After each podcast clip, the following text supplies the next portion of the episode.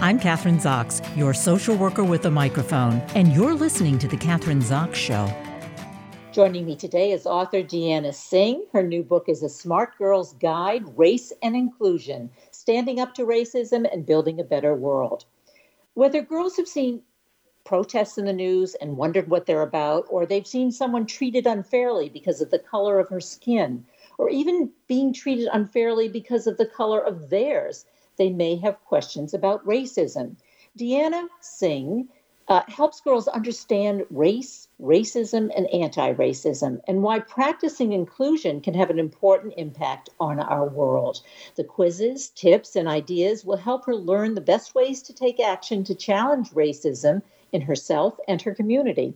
Building inclusion and standing up to racism is an exciting journey.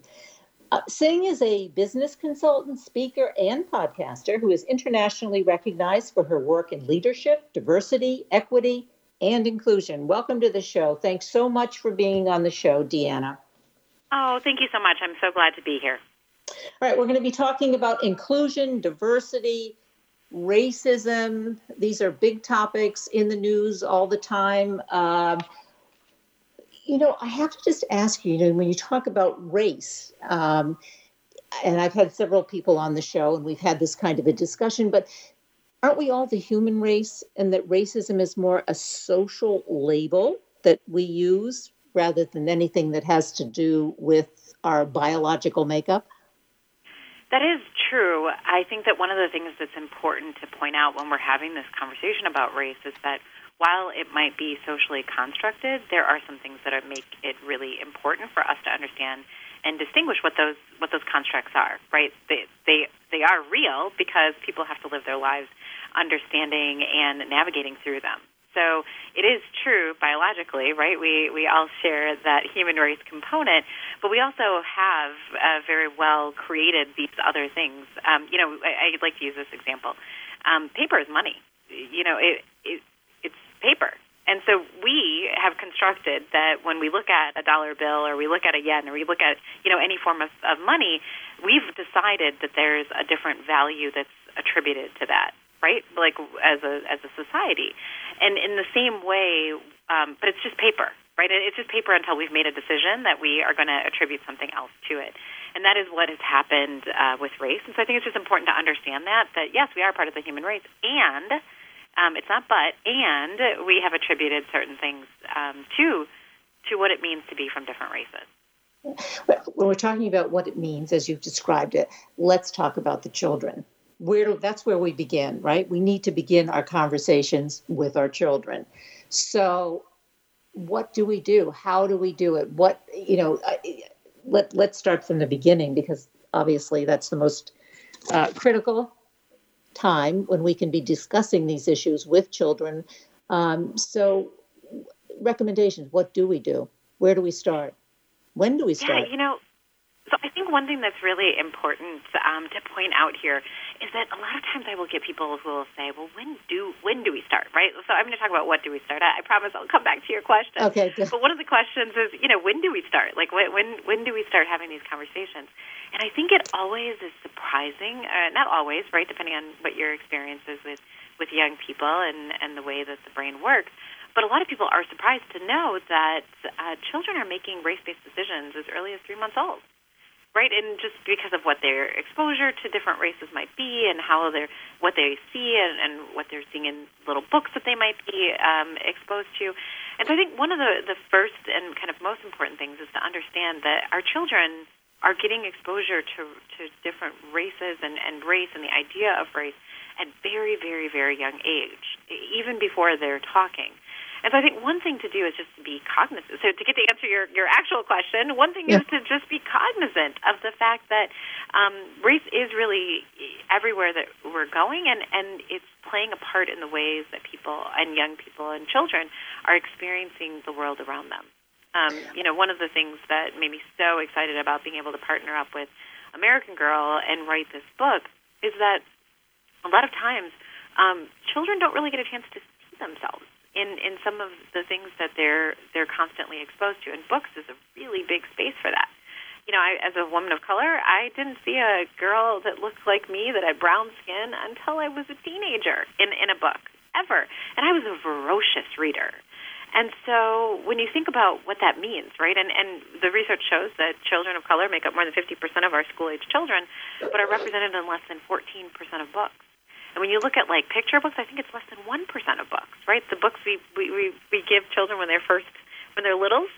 Um, and that, that has an impact on how people see themselves in the world and, and what their experience is like when they're interacting with literature or they're interacting in school or even with concepts of, you know, learning around reading, right? And, and well, do I show up here? Is this a place for me?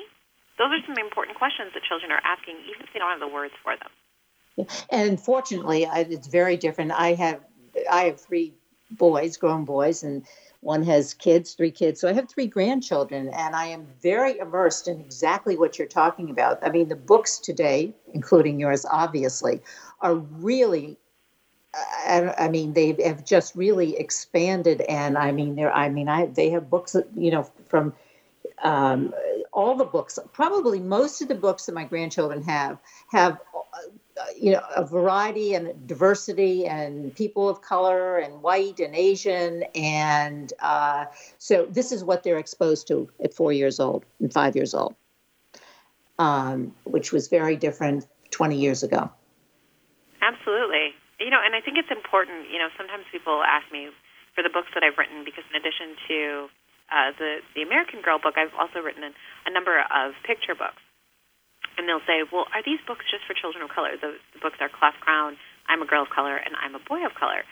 And I always tell them, no, it's they're not just for children of color. It's really for all children, right? We don't see a, a book that features predominantly white children and say, is this just a book for white children? No, we assume that it's for all children. And I think the same has to be done with books that feature children of color because what we're trying to do is help children expand their bubbles and really be able to see how big the world is and how much diversity we have in the world so that they can establish some positive um, understandings of difference right and what that looks like and, and why that's important and why that's okay and it's and it's good well, it's great, but ha- let's start with the practical. Okay, so you have young parents, and the kids are reading all the books, and maybe they don't even say anything or they're not asking you questions or you know why is one person's uh, color of their skin one color and somebody sometimes and they just it becomes just part of their who they are their environment. Do you are you as a parent supposed to say something or are you supposed to make them aware that they're you know of the diversity or do you just wait till they ask you questions or how does that work? Yeah, so I think it all depends on your child and also kind of where they're at in their developmental process. I think one of the things that anybody, you know, who teaches reading or who teaches uh, learning, one of the things that we'll talk about is this idea of how do we ask questions that allow for children to think and allow for them to kind of explore and, and become curious and kind of spark that curiosity. So the exact words that you use, you know, when you do that, how you do that will be dependent on your child's disposition, but also on their age and, and what they are. But I think being able to say, like, hey, what do you see in this picture? That's really cool. What what do you like about this picture? What's um, something that you notice that really like sticks out to you? And it's not probing because you need them to tell you, oh, that person's a different race, or that person has on a turban, or that. It's more so to get them to a place where they're they are with intention, kind of recognizing what they're seeing on the page. And so I think that your your job in in teaching reading and your job in teaching, you know, or, or being able to expose children to different things is really trying to spark that curiosity. And I will tell you, the opposite of the curiosity is the fear. Uh, you know, because what I will see often is instead of you know asking those open-ended questions and kind of facilitating a conversation and a thought process and um, listening to what's on their mind or what they're seeing that's different, a lot of times what we want to do is we want to not talk about those things, right? Oh, we're all the same. Oh, yeah, no, no, no, no, no. Let's focus on the story. Let's whatever it might be, right? However, we might want to deter children away. But what that does is it sparks this fear of us really young that, oh, this is something I can't talk about. Wait, I said that that person in the book had a turban on, and then we changed the subject. so can I not talk about that? Is that considered something taboo? Right? And we pick up on those cues very, very, very young, and we're socialized to kind of fear having these conversations. So I think it's twofold. One, make sure that we're keeping these open ended conversations. Two, also making sure that we're inspiring curiosity and not fear in the way that we ask the question.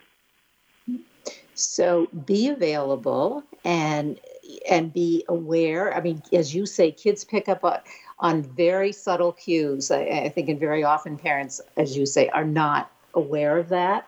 So let's talk about the different ways that you can, as a parent or as an adult or as a grandparent, uh, you can model your own behavior uh, that's appropriate, that helps children understand inclusion and diversity. You know, I love that you use the word model because I think that that is like the critical component.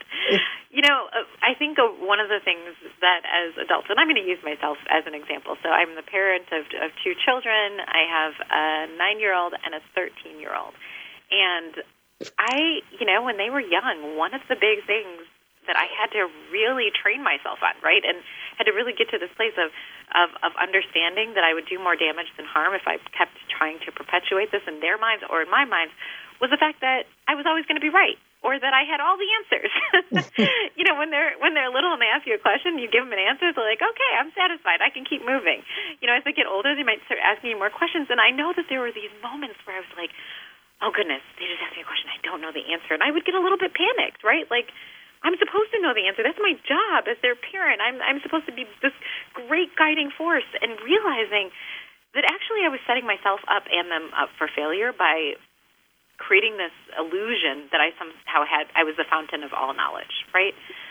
And so I oh. think what was much more healthy and has yielded a much better relationship with myself, with me and myself, and you know, giving myself grace, but also my relationship with my children, is being able to say, I don't know. I really don't know. But let's find out together.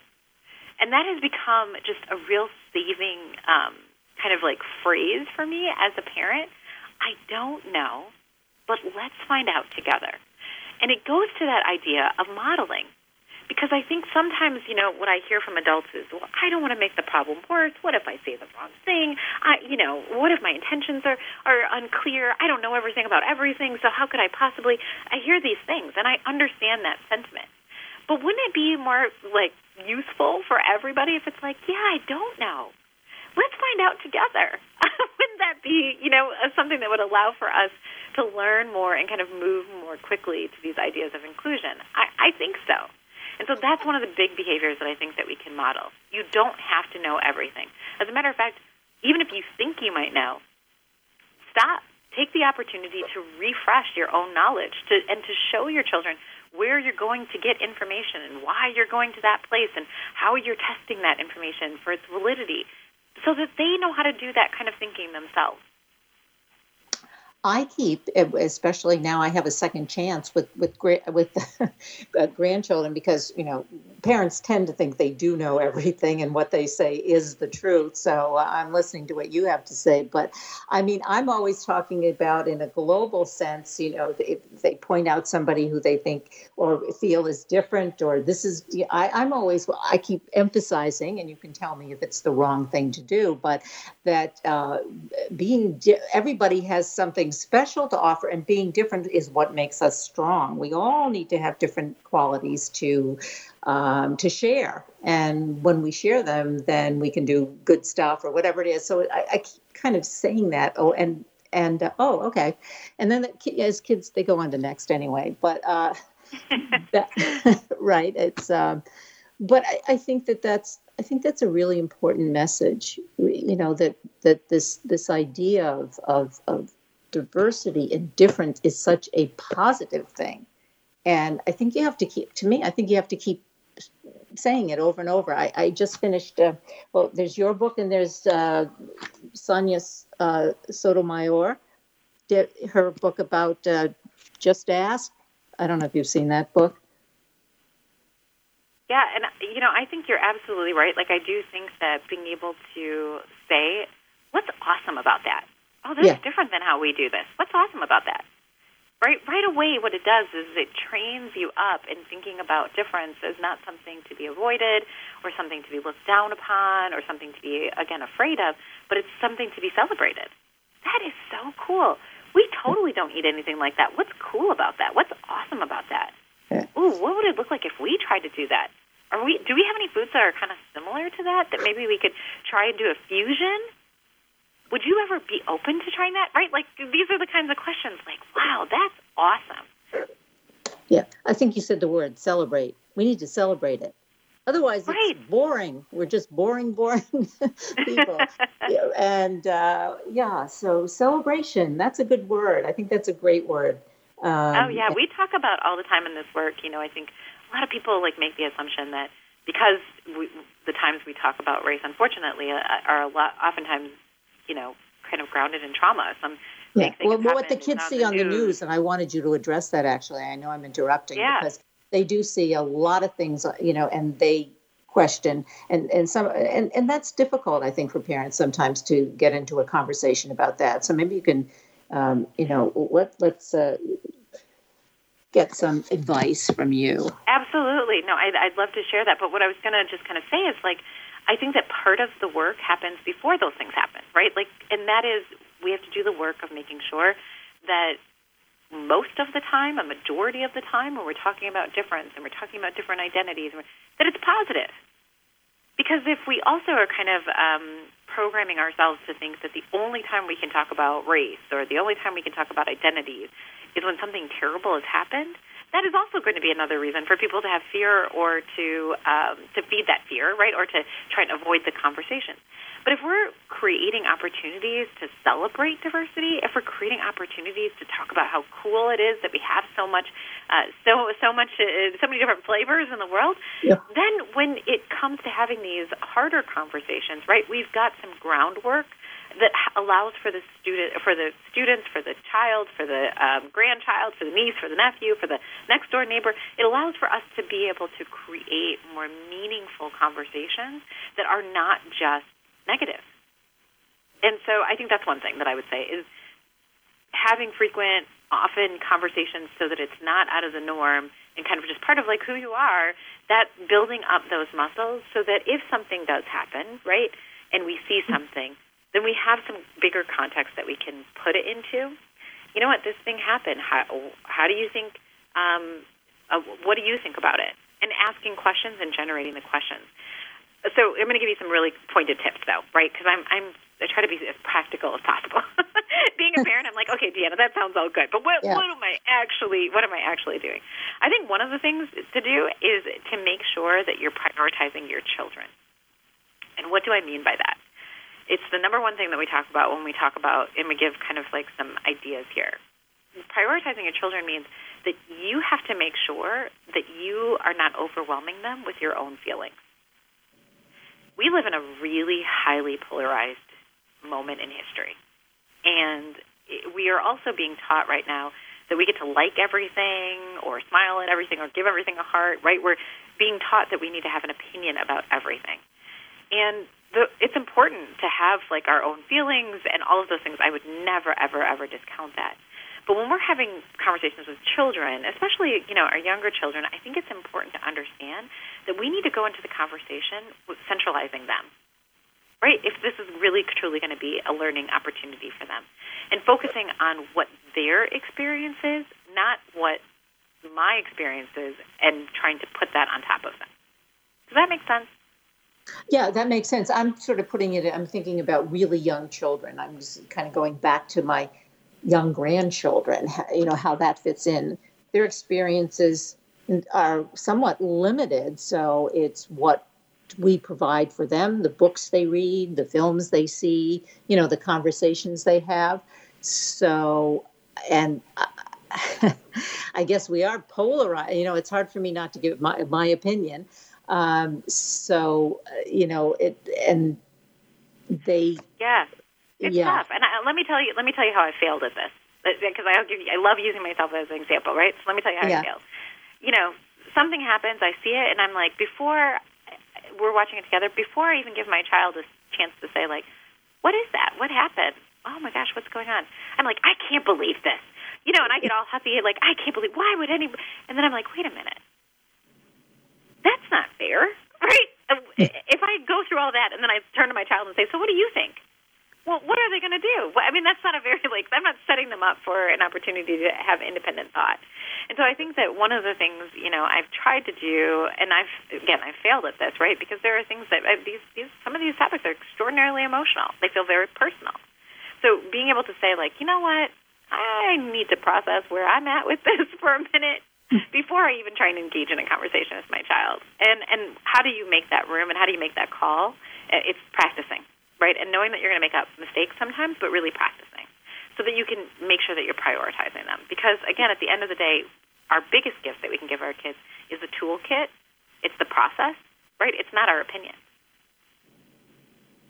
You know that's great advice, and and I find that hard to do. You're right. I, will see something that and, and it makes me angry or it gets me upset, and I'm just out there saying it, and not and they're look. You're right. Then they're gonna. Well, what can they say without you know, just put the kibosh on that and be able to to step back and um, and not do that. Practice, practice, practice. Right.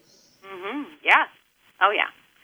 And I think so. Two more tips I'll give you here, just because um, I have tons, but I'll I'll give you two more. Uh, one is uh, uh, like another thing I think that's really important to do because again, if we're thinking about process, is asking our children what they already know. I cannot tell you how many times I've been in conversations with young people and I've got all these assumptions about what they do or don't know. And oftentimes it's what I think they don't know. And then I ask them a question, right? And I say, well, what do you already know about this? And they will go to, I mean, they will put me in my place, and I will end the conversation thinking, I don't know anything about this, right? I, I'm the one who, who's less educated in, in this space or around this issue, around this topic. And so I think really being able to allow for our children to share what they already know, not assuming that they don't know. Because again, in this like time, there are things that our kids are getting exposure to. A lot of you know schools right now, um, children have their own personal computers. I don't, you know, I don't know about you, but like if we wanted to get online, I we had to wait a half an hour, make sure nobody picked up the phone. We got a dial tone if we even got, you know, had internet. Like all these things, we did not have access like our children yeah, do. they have so much and, access to information. That's very true. Um, so much access to information, it, uh, but you know, like, they're I, getting it from the other school. thing that it's you not even like stuff we have to give them, right? They're they're they're it's everywhere. They ha- yeah, and, and and as you say, you you really do have to listen and get a feel for where they're coming from because uh, don't make. I I was uh, reading a book to one of my grandsons, and the girl she was Asian, and he said, "Oh yes, I know she's she's I my friend at school is is Chinese, and I know she's Chinese." And I said, "Oh okay." He said, "Yeah, because she eats ch- Chinese food." And I said, "Okay," and that was his definite. It was. It just struck me as so funny because he was just. Um, I mean, that was that was his.